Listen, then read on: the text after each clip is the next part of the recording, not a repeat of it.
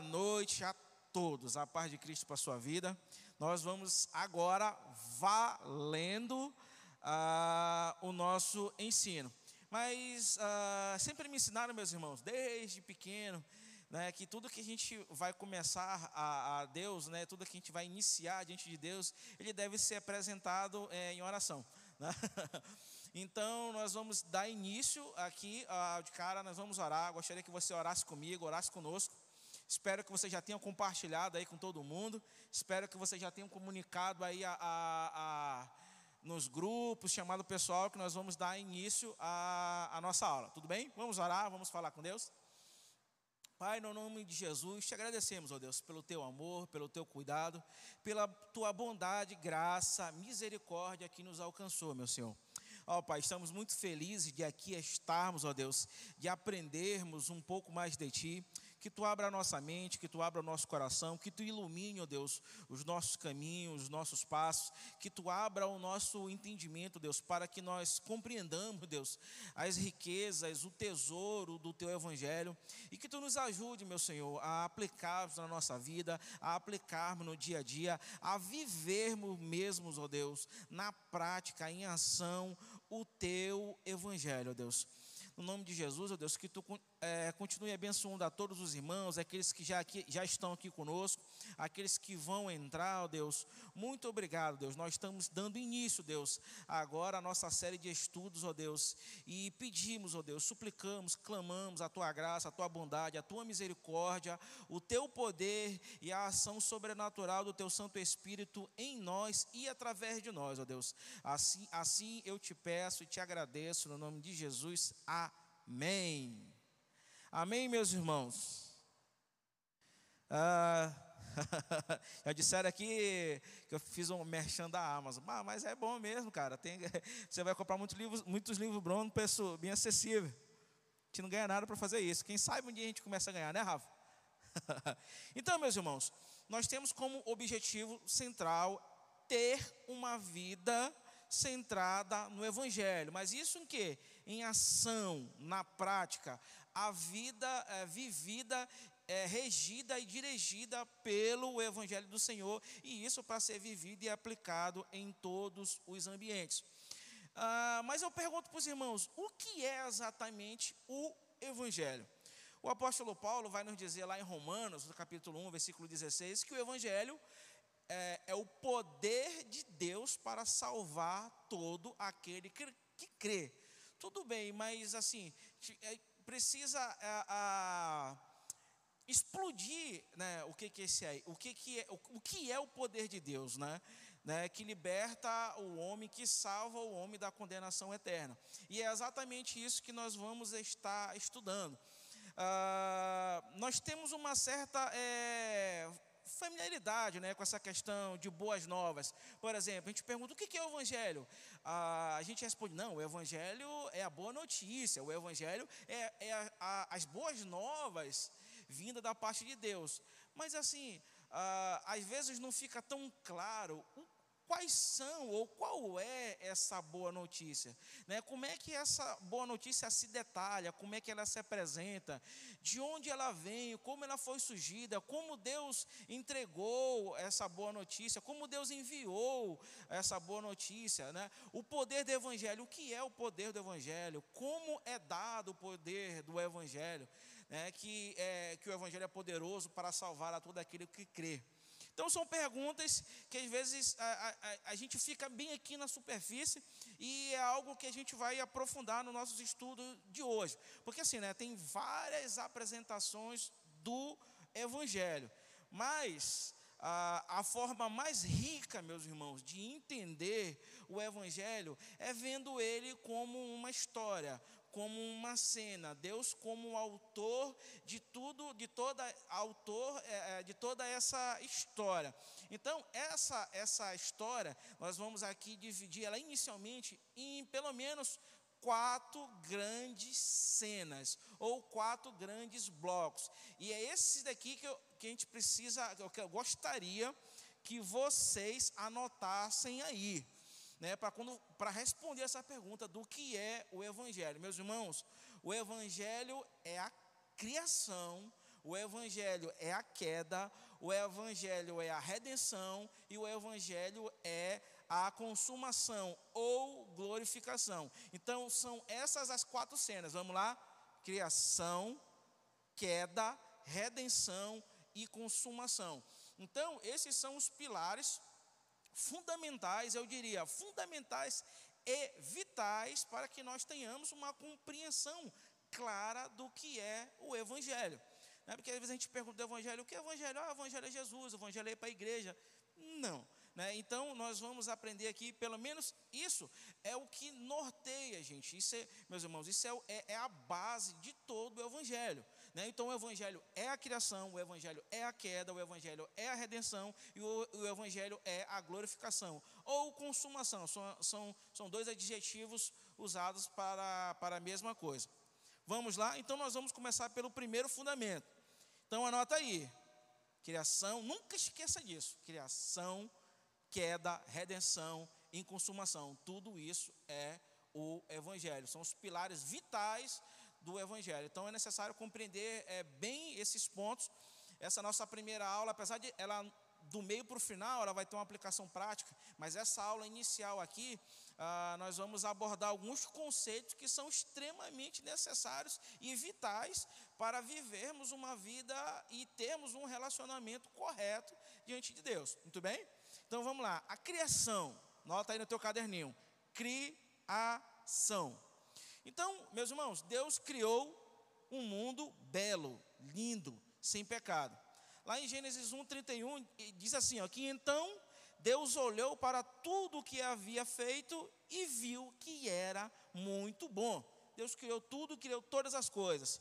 E Deus criou Adão e criou Eva segundo, conforme a sua imagem e semelhança, para que eles refletissem a glória de Deus no mundo que Deus criou, no mundo de Deus. Então, meus irmãos, a história né, da criação, ela primeiramente, ela começa com Deus. Deus é criador de todas as coisas. A história da criação começa com Deus. E Deus criou tudo a partir do nada, que é aquilo que nós chamamos de ex nihilo, né? que deu, nós, nós criamos algumas coisas, mas sempre a partir de algo, a partir de uma matéria, a partir de algo que já foi criado. Deus criou tudo a partir do nada. Então, para fazer isso, só Deus, né, só ah, Ele sendo Deus, né, ah, pode fazer essas coisas. E criou tudo pelo poder da Sua palavra, pelo poder do seu falar. Ele falou e todas as coisas que não existiam, elas começaram a existir pelo poder do seu falar. E Deus, ele coexiste em três pessoas: o Pai, o Filho e o Espírito Santo. Ah, e Deus criou, meus irmãos, todas essas coisas, ah, não que ele precisasse, mas como uma expressão do seu amor e bondade e glória. Então, ele é o Deus Criador. E colocou né, os seres humanos, colocou aqui inicialmente né, Adão e Eva dentro do mundo dele. Ele criou para que esses seres humanos, dentro desse mundo que Deus criou para ele, eles refletissem a glória e o caráter de Deus nesse mundo que agora foi criado. Então, o Evangelho inicia com a criação. Muito bem. Mas sabemos que houve na a queda, o homem caiu, o homem decidiu pecar. E deixa eu trazer aqui um conceito, na, até do Tiago Santos, que, né, que é nosso professor lá do, do Martin Bus, e isso é, é, a parte conceitual aqui eu, eu, eu, peguei com ele. Peguei com ele não, peguei dele, né? Que eu não entrei em contato pessoal. Mas a queda, olha a definição. Vemos o homem transgredindo a lei de Deus e se afastando dele caindo de seu estado de inocência e felicidade e legando para a humanidade esta condição de condenação, aprisionando sua liberdade às inclinações do pecado, sendo tanto responsável por ele como vítima de sua poluição. Consequência horrível: queda da humanidade, é, início de todo tipo de pecado, dor, sofrimento, morte física e morte espiritual. Lá em Romanos 5, uh, 12, o apóstolo Paulo vai dizer que quando Adão pecou, o pecado entrou no mundo, e com ele a morte, e se estendeu a todos, porque todos pecaram. E agora, meus irmãos, nós vamos ver aqui Olha, talvez em algumas referências, eu vou passar um pouquinho rapidinho, mas o vídeo vai ficar gravado aí no YouTube. Qualquer coisa você volta um pouquinho e pega a, a referência, ok? Então, é, nós vamos trazer aqui, meus irmãos, isso aqui também é muito importante. Anotem, anotem, isso aqui precisa ser anotado. Nós vamos ver aqui os termos bíblicos para os termos bíblicos para o pecado. E por que, que é importante a gente entender esse ponto aqui? É porque assim, a partir do momento que a gente entende isso aqui, a gente vai parar de fazer assim essas perguntas bestas, sabe? Tipo assim, pastor, tatuagem é pecado. É, pastor, é, viajar não sei para onde é pecado. Pastor, namorar com uma menina que ela não serve a Jesus é pecado. É, pastor, né, pergunta, são cada perguntas assim, irmão, sério. Num novo convertido, a gente não entende, mas assim, mas para os cristãos que estão mais avançados, né? Então, é, essas perguntas assim, é, elas são muito, são muito, ela é muito rasa e secundária, mas a gente consegue perceber, perceber uma coisa, né? Que nós a todo momento queremos chegar no limite até onde nós podemos pecar ou não, né? Então pensa bem aí que o nosso coração é uma fábrica de ídolos e às vezes nós ficamos buscando, né? uma, uma base bíblica para pecar. Então, te acalma. Né? Então, o que é que a Bíblia define como pecado? Então, não é o pastor, não é a igreja, não é ninguém. É o que a Bíblia define como pecado. Ela disse o seguinte, que fazer o que é mal é pecado. Juízes 2,11. Desobediência, Romanos 5,19. Pecado é a transgressão, 1 Timóteo 2,14. Pecado é iniquidade, título 2,14. Pecado é a transgressão da lei, a quebra do mandamento, a 1 João 3,4. E uma, um, só um parêntese aqui que é, transgredir um único mandamento nos torna culpado de um todo. Né? Pecado é delito, Efésios 2:1, pecado é impiedade. Pecado é impiedade. 1 Pedro 4, uh, 19. E pecado é injustiça. 1 João 1, 19. Ok? Então, isso são os termos bíblicos para o pecado. Mas qual é a definição de pecado? Pe pecado é tudo é, sejam em pensamentos, ações ou atitudes que não expressam ou não condiz com o santo caráter de Deus manifestado na sua lei moral. Essa é uma definição. E quais são os elementos dessa definição? Vamos descer. Pecado é um mal moral, por exemplo, homicídio, matar alguém, né? É, oposto ao mal natural, por exemplo, o câncer. O câncer é um mal, mas é um mal natural. O mal moral, ele é rebelião contra Deus. Foi o pecado que trouxe o mal natural para o mundo. Pecado é, é em última instância, dirigido a Deus embora haja ramificações. Às vezes pecamos contra o próximo, pecamos nas questões sociais, nas questões físicas, até nas questões relacionais. Mas o problema central do pecado é que ele ofende e incorre a a ira de Deus. Ou seja, a, a vida de prática do pecado é como se desafiasse a Deus. Então, o pecado desafia a Deus. E nós, como praticante, ah, ah, nós como pecadores, nós certamente em algum momento da nossa vida nós desafiamos a Deus com os nossos pecados. Amém? Ah, pecado está profundamente enraizado na nossa própria natureza, de modo que as ações pecaminosas revelam a condição do nosso coração. Você lembra que Jesus falou lá em Mateus 15, 19? Pois do coração vêm os maus pensamentos, homicídios, adultérios, imoralidade sexual, roubo, mentiras e calúnias. Então, essa é uma, a, a, são os atributos né, do pecado, que está relacionado com a queda. Então, nós temos aqui uma rebelião pecaminosa da humanidade contra Deus. Todos os seres humanos são, por natureza, pecadores. A Bíblia fala isso lá em Efésios 2, é, do versículo 1 ao 3. Pecado não é apenas a ação, mas é uma disposição. É o que é isso? É a aversão da nossa, da nossa alma a Deus. É tipo assim, é como se nós é, nos colocasse de costa para Deus e de frente ah, para o pecado. E o pecado ele se manifesta né, no orgulho, no egoísmo, na independência, né, na falta de amor a Deus e às pessoas. O pecado nos escraviza, Romanos 6, uh, 16 e 17. Ele nos leva à condenação, Romanos 6, 23. Né, e nos coloca diante do juiz para sermos julgados. Ou seja, por causa do pecado, o pecado escraviza, condena, desafia Deus e coloca esse homem, essa mulher, coloca a humanidade diante de Deus para ser julgado. E o que, que você acha que vai ser a sentença diante disso? Diante de tudo o que a Bíblia fala do que nós fizemos e de quem nós somos.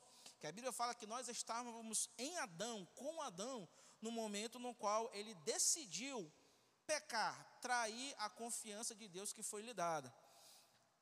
Né? Então, meus irmãos, se a história acabasse aqui na queda, Deus continuaria sendo santo, justo e bom. Se a história acabasse aqui, ele continuaria sendo santo, justo e bom e pagando a nós por causa né, do crime que nós cometemos. Então, meus irmãos, só que nós temos o terceiro pilar aqui, ou o terceiro fundamento vital, que é a, a redenção. E o que é a redenção? Na redenção, é, vemos ainda que Deus resolve oferecer salvação ao homem. E o fez de modo que sua justiça, ofendida pela transgressão da lei causada pelo pecado do homem, fosse satisfeita em amor desde os tempos eternos. Deus, o Pai, resolver, Deus, o Pai, resolveu salvar pecadores em seu Filho. Jesus Cristo, o qual, sendo um com Deus, o Pai, entrou na história, assumiu a natureza humana e viveu como homem, obedecendo toda a lei, cumprindo toda a justiça de Deus, o Pai, a ponto de oferecer-se a si mesmo como sacrifício e propiação a Deus em favor dos homens, justificando os pecadores que se achegam a Ele, movidos pela ação do Espírito de Deus que os regenera, em arrependimento e em fé, sendo reconciliados com Deus e adotados em sua famílias. Então Jesus apresenta assim aqui, né, é, nessa cena, vamos chamar assim, aqui da salvação como o redentor, é como o herói do evangelho, é, é por ele que tudo que foi feito, tudo que foi criado, que tudo é, que existe foi feito por Ele e por Ele e para Ele são todas as coisas. Nós estamos falando de Jesus. Mas deixa eu só fazer aqui, meus irmãos, o que, que isso quer dizer né, dentro da redenção. Né, no que principalmente o apóstolo Paulo traz essa questão de redenção. Redenção é o seguinte: ah, é, é, um termo usado é, para os escravos, ou seja, ah, nós estávamos é, presos, escravos, nós estávamos dentro do mercado de escravos por causa do pecado. E lá nesse mercado nós estávamos lá é, culpados e condenados. Essa é a nossa história. Nós estávamos dentro do mercado né, da, do pecado. Nós estávamos presos, né, dentro do mercado do pecado. Então Deus vendo a nossa situação, por amor a Ele mesmo, Ele, por amor a Ele, Ele enviou o seu Filho, que de modo, ah, de modo liberal, ou por uma decisão dele mesmo, né, por livre e espontânea vontade, Ele se entregou na cruz por nós, no qual, para que nós é, saíssemos desse mercado de escravos, ah, era necessário um pagamento. Então o Senhor ia lá e pagava. E Deus pagou ah, o preço por conta da nossa escravidão, por conta do nosso pecado. Ele pagou na totalidade. De que forma? Através do sacrifício de Cristo é, realizado na cruz, no qual ele derramou o seu sangue por causa de nós. Então nós fomos comprados. Então perceba que o escravo ele não tem vontade nenhuma, ele não tem direito algum, ele não tem é, direito algum sequer. Nós estávamos condenados no mercado de escravo a passar uma eternidade afastados de Deus e Deus nos comprou por amor a Ele mesmo, entregando o seu filho numa cruz e nós fomos comprados pelo sangue dele. Já agora que nós fomos comprados pelo sangue dele, é, ele nos adotou como filho e nós somos filhos. Agora nós somos filhos de Deus, né? Aonde nós somos justificados, nós fomos declarados justos. Então agora que nós somos filhos, fomos comprados, fomos livres, fomos libertos. Ah, e somos filhos, esse Deus ele nos entrega os, ele, ele, nos, ele nos entrega um manual, um modo de viver, um modo pelo qual ele quer que seus filhos vivam. E qual é a Escritura é a palavra de Deus que ele revelou, a, a, que ele revelou para a humanidade, né? onde ele, ele se revelou é, para a humanidade. Então Deus se revela através da sua palavra. Então, meus irmãos, é, Jesus Cristo, ele era verdadeiramente humano e substituto né, o nosso substituto legal, ele trocou de lugar conosco. A ira de Deus, que era para ser manifestada em nós por causa dos nossos pecados, Cristo trocou de lugar conosco, assumindo o nosso lugar e recebendo a ira de Deus. Eu quero só fazer um parêntese aqui, irmãos, que para que assim, ó, que todo o nosso senso de justiça seja a, é quebrado. A nossa dignidade está em reconhecer que nós somos totalmente indignos de tudo, de tudo isso, de tão grande amor que Deus tem por nós. E Jesus Cristo fez uma a obediência perfeita, a grande toca. E Jesus Cristo, ele morreu, ressuscitou, venceu a morte, venceu o pecado, venceu o diabo né, e venceu o inferno. Está escrito isso lá em 1 Coríntios 15, 20 ao 28. E ele fez uma promessa de restauração total. Nós podemos ver isso lá em Apocalipse, no capítulo 25 e no versículo de número 5. Então nós vemos, nós vemos agora ah, para o último, o último ponto, a última cena, né? Ah, aqui das quatro cenas, né? Vamos lá. Criação, queda, redenção e a glorificação ou consumação, né? Ah, tá tudo ok aí, Rafa? Muito bem. É, então, na glorificação, meus irmãos, nós vemos finalmente a consumação de todas as coisas. Como um cristão é preparado nesta vida para a vida por vir, sendo santificado e perseverando em sua peregrinação. Vemos o que acontece após o, o, a morte do homem seja do justo ou do injusto, sobre o céu e o inferno. O julgamento final, a ressurreição do corpo e a redenção final e definitiva da criação, né, novos céus e nova terra, todas essas coisas operando segundo o propósito e decretos de Deus para a glória dele. Ah, tem um termo na teologia que é, é muito usado que é o, é o já e ainda não. É tipo assim, são coisas que Deus já realizou, mas que essas coisas que Ele já realizou na eternidade passada, é, ela vai se cumprir na eternidade futura, mas isso já é apresentado como que garantido, como que feito, apesar de ainda não realizado. Eu não sei se eu fui claro, mas eu vou tentar, eu vou tentar ser claro agora. Então, é, dentro dessa glorificação, olha só uma aplicação aqui. Nós temos a justificação justificação. O que é que nós o que é a justificação? É, fomos salvos da culpa do pecado. Então, a salvação ela tem um processo. Ela tem aqui três estágios. Então, o primeiro, o primeiro estágio dessa salvação né, é que nós fomos salvos da culpa do pecado. Efésios 2:8. E vem, vem para o segundo passo agora, que é a santificação. É onde nós estamos sendo salvos do poder do pecado. 1 Coríntios 5, 19. E vem a glorificação, que é onde nós seremos salvos da presença do pecado. Ou seja, será o dia que o pecado será totalmente erradicado da nossa vida. E meus irmãos, e eu confesso para vocês que eu sei que isso vai acontecer, mas a minha mente é finita, humana e pecadora não consegue imaginar como é que é viver uma vida sem pecado. Como é que vai ser isso? Eu não sei, meus irmãos, mas eu, eu sei que eu vou experimentar isso. Eu sei que você que está me ouvindo aí, se crê em Jesus Cristo, você também vai experimentar. Mas eu não sei dizer para você como é que é. Mas eu sei que isso vai acontecer e nós vamos viver, e isso porque Deus falou e Deus prometeu. Amém? Muito bem. E esses são, meus irmãos, os conceitos ah, vitais para nós entendermos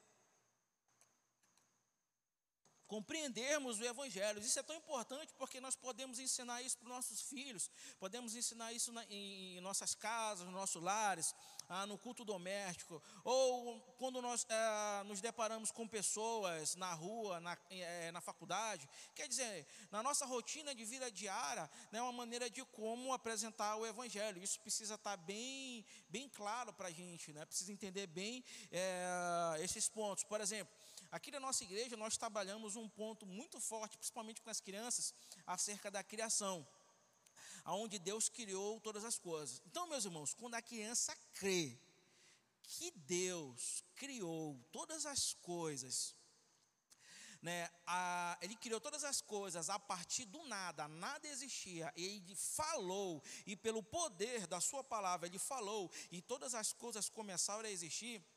Essa criança, meus irmãos, ela já, ela já cresce né, na fé em Cristo Jesus, ela já cresce protegida, com seu coração protegido, sabendo que Deus é Criador. E quando vierem com as outras teorias, quando for apresentado para elas a, a, a, teoria da evolução, a teoria do Big Bang, a teoria do não sei o que lá, ela já está protegida, ela já sabe. Não, isso não é verdade. Deus é o Criador, Ele criou todas as coisas, do nada Ele criou tudo. E ele criou tudo isso pelo poder do seu falar. Então, amigo, se uma criança ela crê nisso, entende isso, e, e, e, e isso está dentro do coração dela, ela não vai ter dificuldade de entender e de, e de ser transformada em nada a, a, do Evangelho. Então, a partir daqui, tudo que for ministrado para ela, ela vai ter, ela, ela, ela vai receber assim igual uma esponja, ela vai absorver tudo. Então, é importante ah, esses pontos. Muito bem.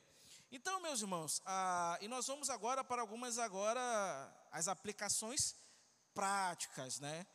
né? Ah, e nós temos agora é, passando essa, essa, primeira, essa primeira etapa, onde nós vimos, vimos os conceitos acerca do Evangelho. Ah, nós vamos entrar agora dentro da ótica do Evangelho. Né? O apóstolo Paulo, nós já falamos, né, fala que o Evangelho né, é o poder de Deus para transformar todo aquele que crê. Mas assim, meus irmãos, se pretendemos amadurecer em Cristo, temos que aprofundar e ampliar nossa compreensão do Evangelho, como um meio designado por Deus para a transformação pessoal e comunitária. Então, ah, nós não podemos ter uma visão incompleta do Evangelho. Olha só, o evangelho, ele é visto como a porta, como a porta, a entrada ao reino de Deus.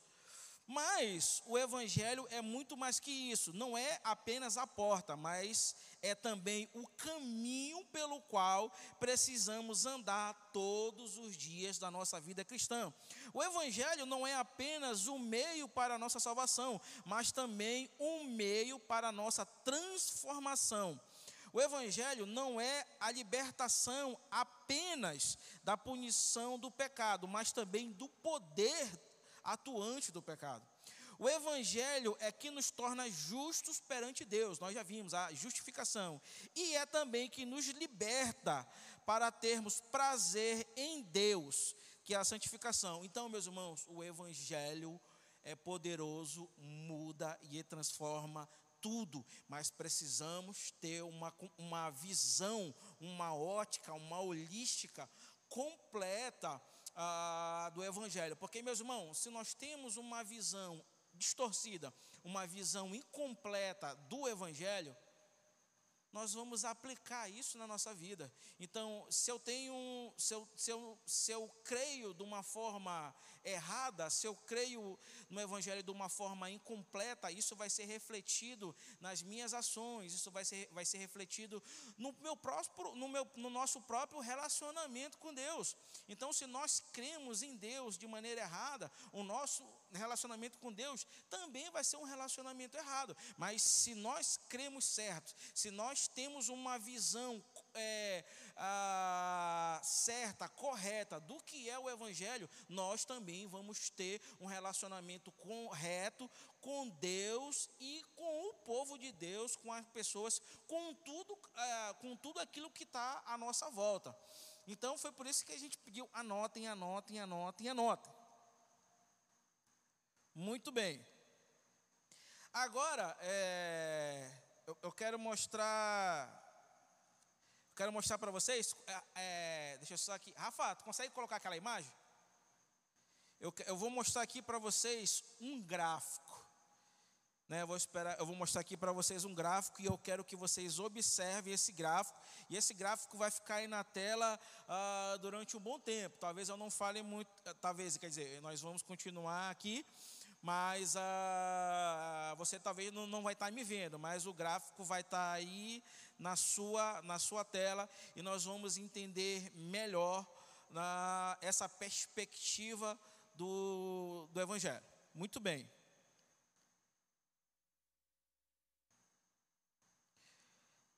Deixa eu só. Olha, meus irmãos, no final vocês podem fazer. É, acho que a gente vai deixar um tempinho aqui para fazer perguntas. Então, você está vendo o, o gráfico aí. Então, você percebe logo no início que nós temos aí o tempo. O que é o tempo? Esse tempo aqui é o tempo que nós vivíamos a nossa vida. Ah, do jeito que é, nós vivíamos nossa vida é, dissoluta no pecado, né? Eu digo assim, para aqueles que ah, igual a mim, né, que não nasceram assim num berço é, evangélico ou num lar cristão. Ah, e tem aqueles que nasceram também. Mas assim, aqui entra a história, esse tempo aqui entra a, a, história da pessoa antes de Cristo, antes de ela crer. Então, todos tinham uma vida certamente regrada e escrava do pecado até o dia que creu. Aí tem um, aí tem um ponto aonde liga as duas setas, que é chamada é conversão. Ou seja, vem o tempo, é a nossa história de vida, até o dia que Deus veio e nos chamou. Ah, e eu lembrei de uma coisa agora. Ah, por incrível que pareça, meus irmãos, exatamente hoje, 18 de março ah, de 2021, se completa hoje. Olha só, a aula que eu estou dando e o dia. Né? Mas assim, ó, ah, eu estou aqui nesse ponto, irmãos, aqui nesse ponto da conversão hoje. Ou seja, hoje se completa 14 anos que Cristo foi até o meu encontro e me salvou. O dia que eu recebi o milagre do novo nascimento. Eu não sei se você comemora isso ou se você tem essa data guardada dentro do meu coração, mas eu comemoro sim, e eu sou muito grato e feliz a Deus por esse dia. Então, exatamente hoje, foi no ano de 14, foi no, no dia 18 de março do ano de 2007.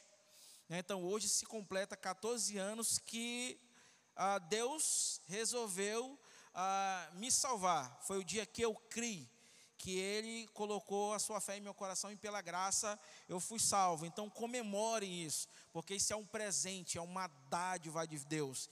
E não há, ninguém é digno de receber isso. Deus dá pela sua infinita misericórdia e graça e bondade.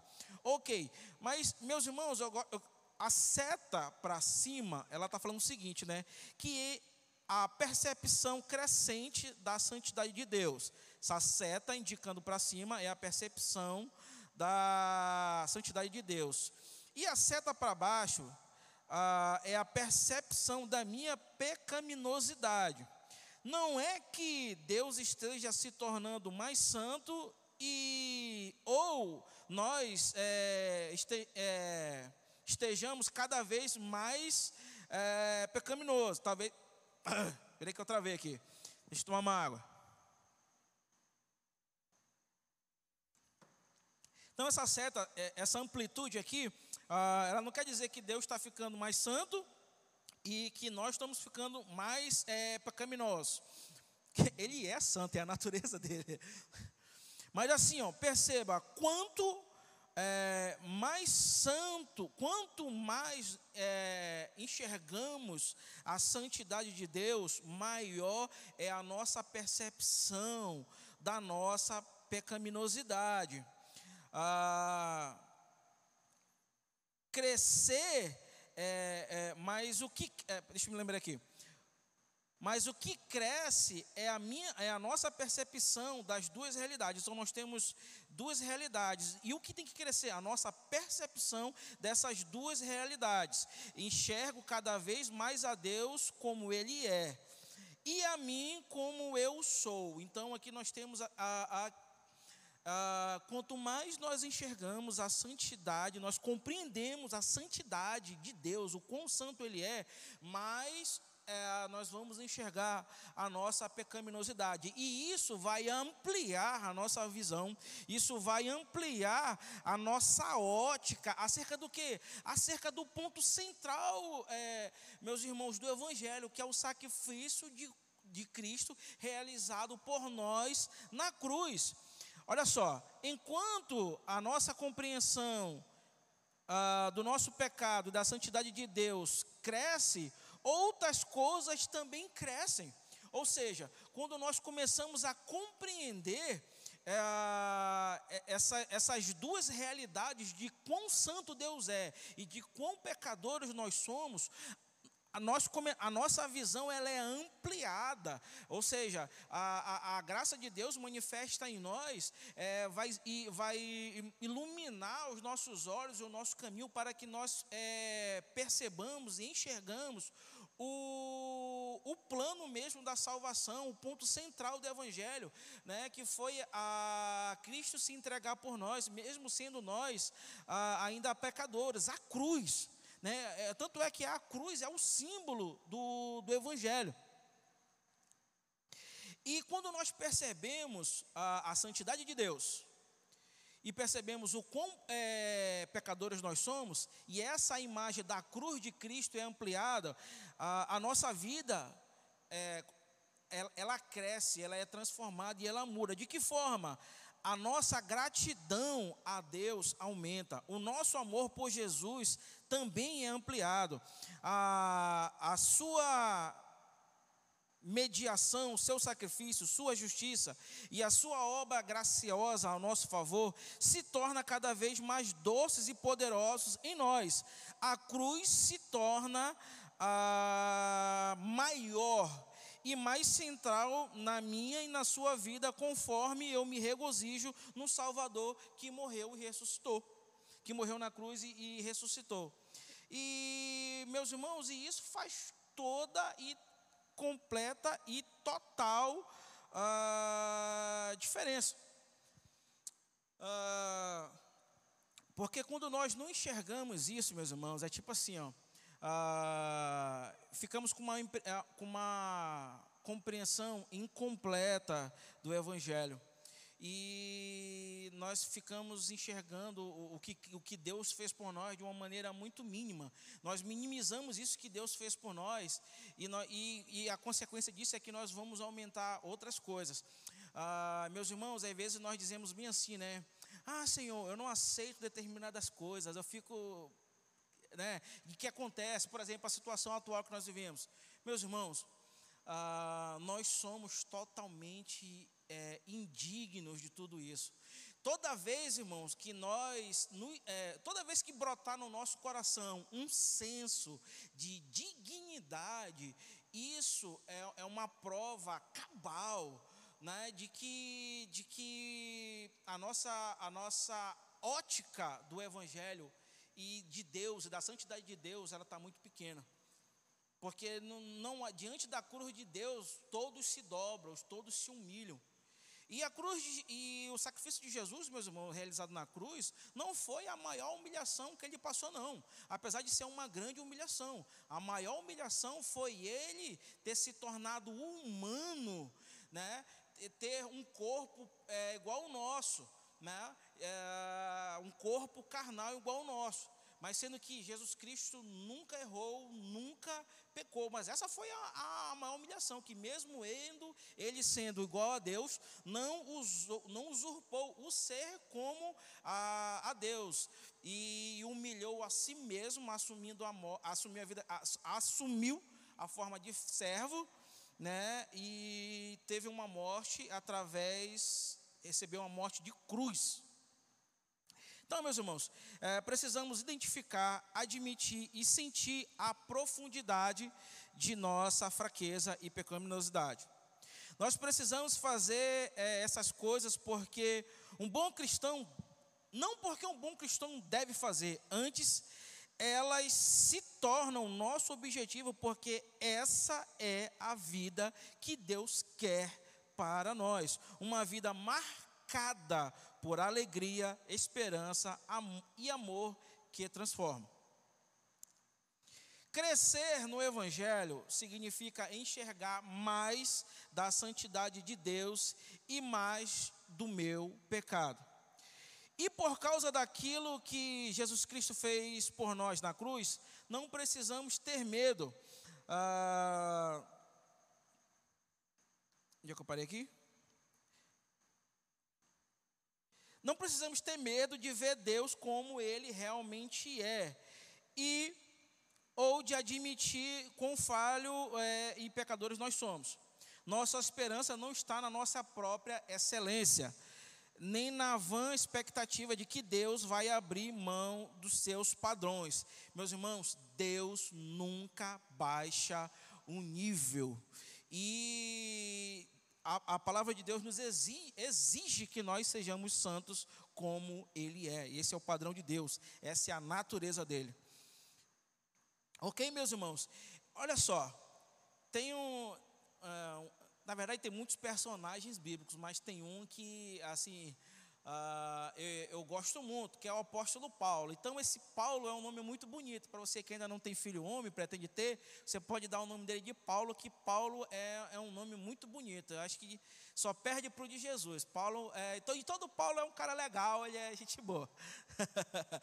Mas o, o, apóstolo Paulo, ele, vai, ele falou lá em, em Timóteo, na, primeira, na sua carta a Timóteo, na primeira carta, no capítulo 1, e versículo 25, eu quero abrir aqui pra, é, junto com você. 1 Timóteo 1,15. Perdão, 1,15, isso mesmo.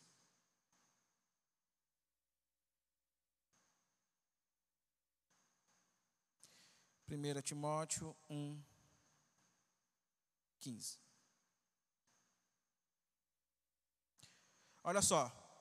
Olha o que o apóstolo vai dizer, 1 Timóteo 1,15. Esta é uma afirmação digna de confiança, e todos devem aceitá-la. Cristo Jesus veio ao mundo para salvar os pecadores, e eu sou o pior de todos.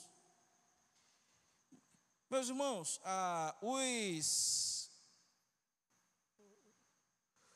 Os comentaristas bíblicos, né, os grandes teólogos, eles afirmam o seguinte: que dentre os homens, Paulo foi o homem no qual mais teve avanços na santificação, no qual ele subiu até o terceiro céu e viu lá coisas inefáveis, né? Ele teve excelentes revelações, recebe, é, escreveu, foi inspirado por Deus para escrever uma, a, a maior parte do, do, do Novo Testamento. Mas olha o que o apóstolo Paulo está falando. Né, que digna é essa palavra, né, ela é digna de aceitação, que Deus né, enviou seu Filho, que Cristo morreu por nós, mesmo sendo ainda nós pecadores. Ele fala, olha, que, e dos pecadores eu sou o pior. Por que, que ele afirma essas coisas, meu irmão? A graça de Deus na vida do apóstolo Paulo era tamanha a ponto a, a, ótica do apóstolo Paulo a ser, a, em enxergar o quão santo Deus é, isso, isso produzia uma luz dentro do coração dele, dentro da mente dele, que produz também dentro da nossa, aonde isso vai fazer com que nós é, é, enxerguemos mesmo a nossa pecaminosidade, chequemos os nossos pecados meus irmãos. E isso é funda fundamentalmente importante. E precisamos aprender essas coisas. Mas agora, dentro dessas questões práticas, ah, nós, vamos, eh, nós vamos ver aqui agora, você pode anotar aí também, seis maneiras pelas quais eu minimizo o pecado. Nós já vimos a gravidade, a severidade do pecado. Meus irmãos, o pecado é tão grave, tão grave, tão grave, que Deus teve que esmagar o seu filho em uma cruz por causa dos nossos pecados. E a gente precisa ter essa convicção e precisa ter a convicção de o quão santo Deus é. Para isso, precisamos, para enxergar o quão santo Deus é, precisamos ter uma compreensão é, melhor do Evangelho. Então, seis maneiras pelas quais eu minimizo o pecado. Primeira, anota, defender-me. Acho difícil, olha só, é uma aplicação pessoal. Né? Acho difícil Seis maneiras pela qual eu minimizo o pecado. Primeira, defender-me. Acho difícil aceitar comentários sobre minhas fraquezas ou meus pecados. Quando sou confrontado, minha tendência é tentar arranjar desculpas. Falar sobre o que é bom, arrumar desculpas, falar sobre o que é bom sobre o que de bom já fiz ou justificar as minhas decisões. Em consequência, as pessoas têm dificuldade em se aproximar de mim e eu raramente converto, converso sobre coisas problemáticas da minha vida. Vamos lá, meus irmãos. Olha uma aplicação aqui, ó. Tentar arranjar desculpas por causa do pecado. Irmão, ó, escuta só. Já tentaram fazer isso lá no Éden Adão tentou, Eva tentou, não colou, não há justificativa. Nós somos os totais responsáveis por causa do pecado. E não ouse em querer defender as práticas pecaminosas, não ouse fazer isso. Nós somos culpados, devemos assumir os nossos erros e os nossos pecados. Adão e Eva tentaram isso, ó, não, não deu em nada. Deus aplicou uma punição severa na humanidade. Ou às vezes, dentro do pecado, nós tentamos fazer coisas boas. Ah, eu vou para a igreja. Ah, eu vou ajudar o próximo. Ah, eu vou dar uma cesta básica. Ah, eu vou limpar a igreja. Eu vou lavar a igreja. Eu vou à igreja todos os dias. Nada disso vai limpar a nossa barra com Deus. Né? Nós, vamos, nós estamos, tendo aqui aplicações práticas. Não, não, isso não vai limpar a nossa barra com Deus, nada disso. Ok? Outro, outro ponto, fingir, né? É, deixa, deixa é, seis maneiras pelas quais nós minimizamos o pecado. A segunda, fingir. Esforço-me para manter as aparências e uma imagem respeitável. Meu comportamento, em algum grau, é impulsivo, olha, por aquilo que penso que os outros pensam a meu respeito. Opa, olha só. Isso aqui eu vou ler, isso aqui está bem legal, olha só. Esforço-me para manter as aparências e uma imagem respeitável, ou seja, é alguém que por conta do pecado carrega máscaras. Meu comportamento, em algum grau, é impulsivo por aquilo que penso que os outros pensam a meu respeito. Aqui nós temos uma pessoa com dificuldade de aceitação e problemas com identidade. Também não gosto de refletir sobre a minha vida. Portanto, são poucas as pessoas que conhecem meu eu verdadeiro.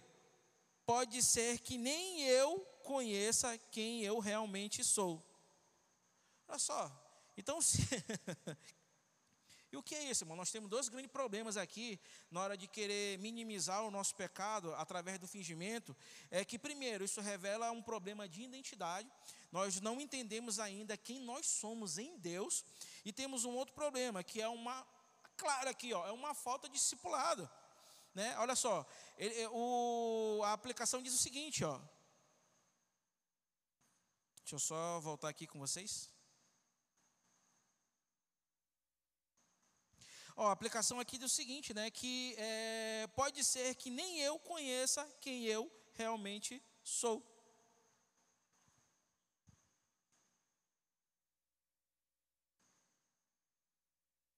Deixa eu ver aqui, irmãos, que eu, eu saí da. Eu quero conversar com vocês. Tá. O segundo.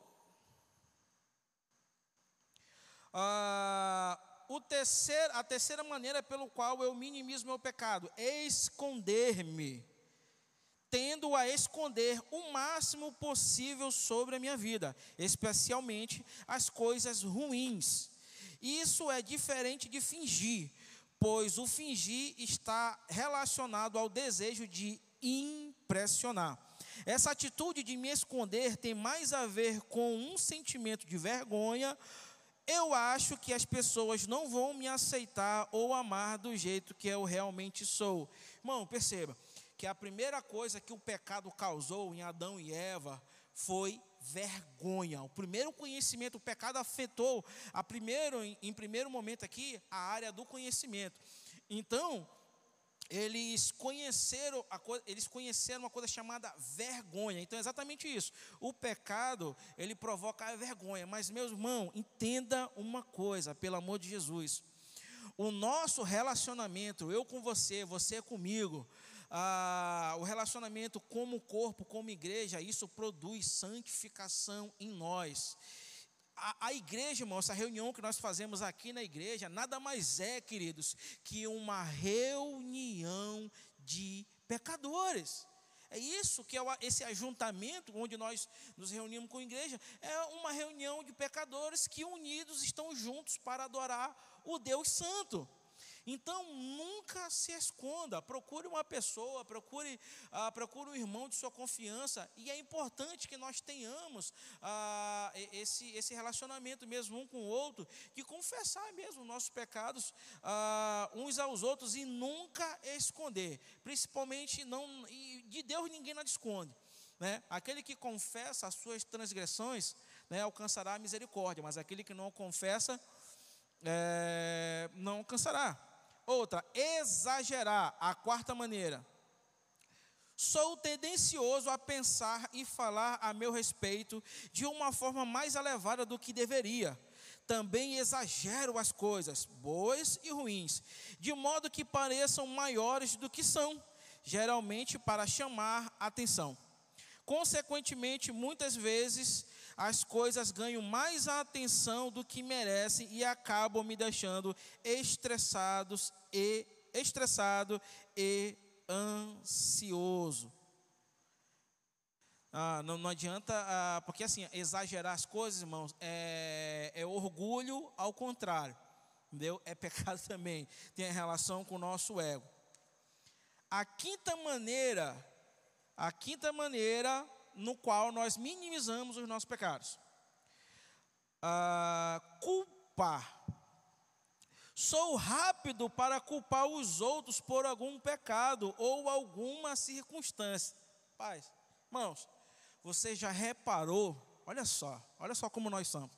Você já reparou que nós odiamos quando nós vemos outras pessoas praticando os mesmos pecados que nós? Você já reparou?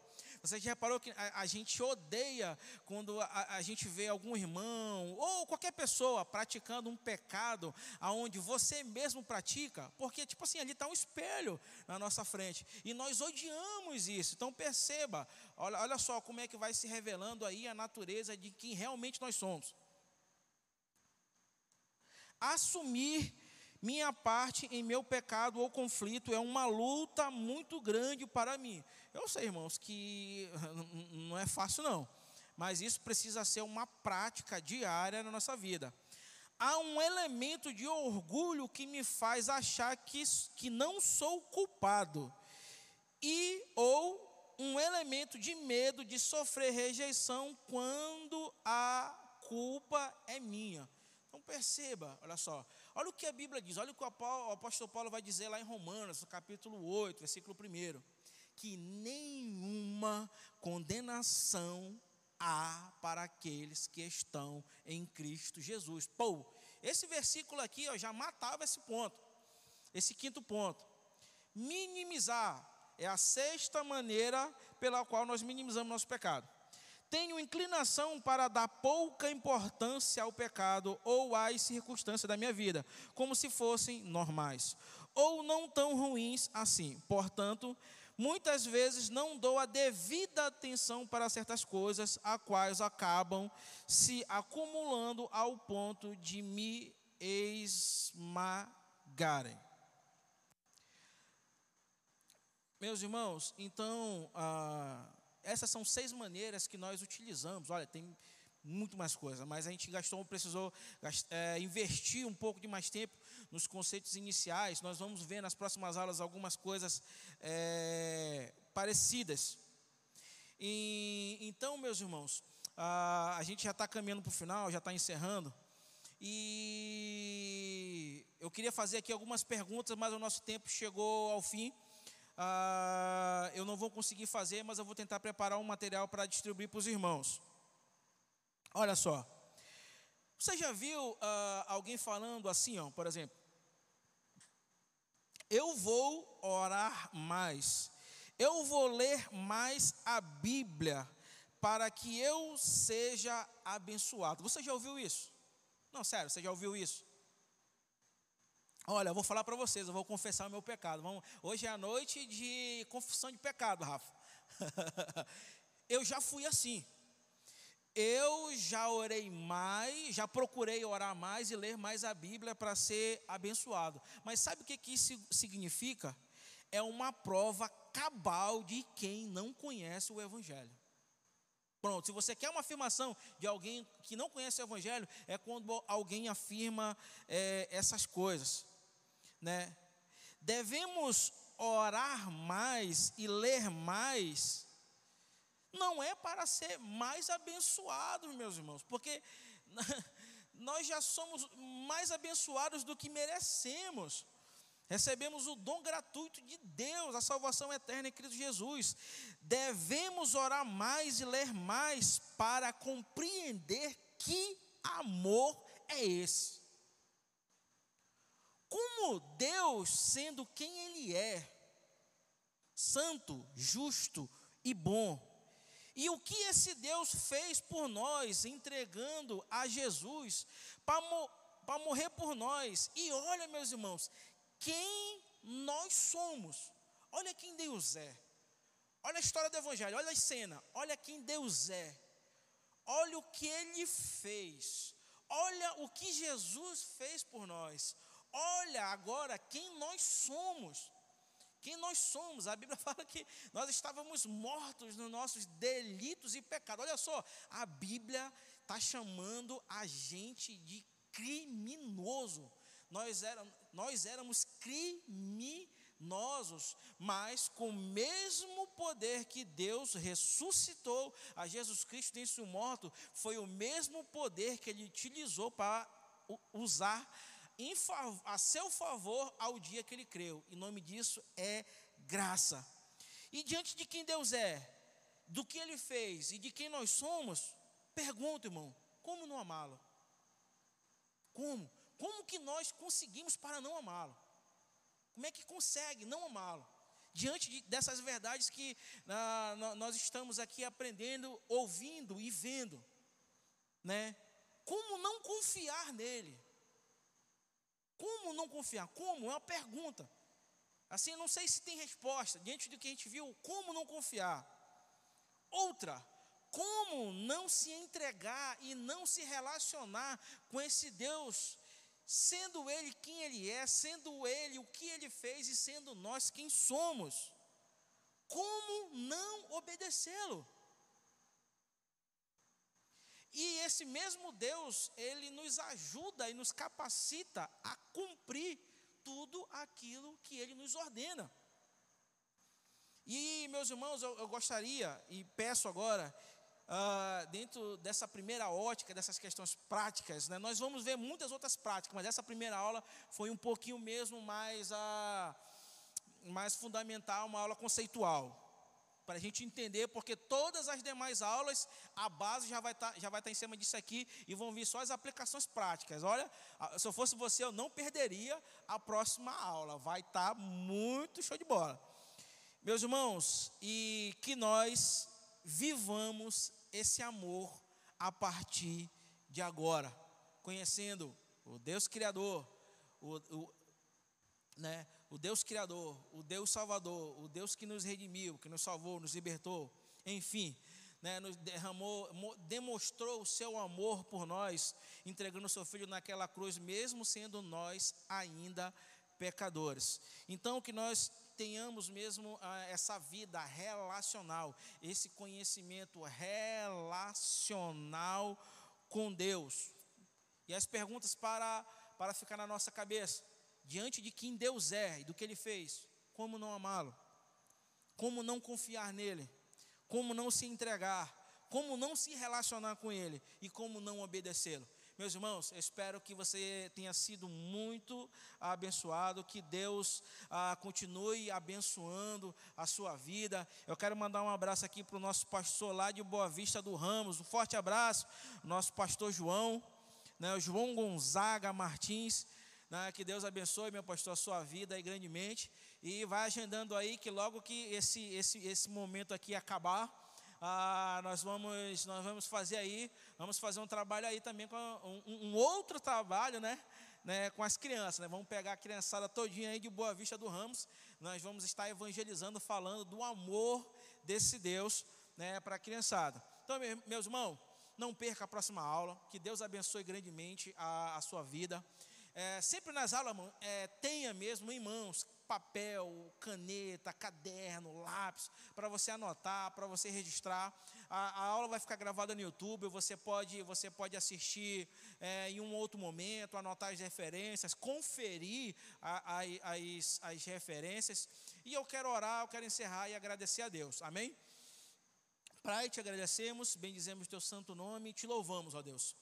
No nome de Jesus, obrigado, Deus, por esse momento, Deus. E, Pai, que a luz do Teu Evangelho, que a luz da Tua graça, da Tua bondade, da Tua misericórdia invada o nosso coração, Deus.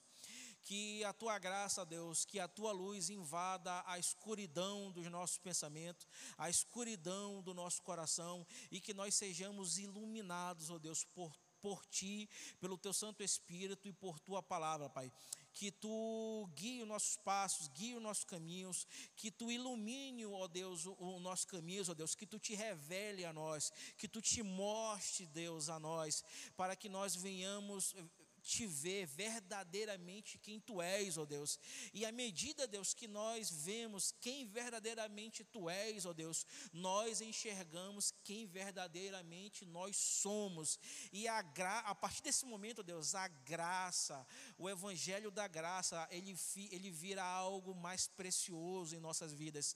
Ele vira algo essencial, primordial, vital para as nossas vidas, ó Deus. Então, oramos assim, ó Deus, te pedimos assim, ó Deus ilumina nossos passos, ilumina nosso coração, ilumina nossa mente, Deus, ilumina a nossa vida, Deus, para que a tua luz ela invada a nossa escuridão e nós possamos a, a, é, enxergar, ter uma ótica de quem verdadeiramente tu é, de quem verdadeiramente é, nós somos, ó Deus, e viver uma vida relacional com esse Deus que é justo, santo e bom. Que Deus abençoe, meu irmão, a sua vida. E eu te espero na próxima quinta-feira. Deus abençoe. Tchau.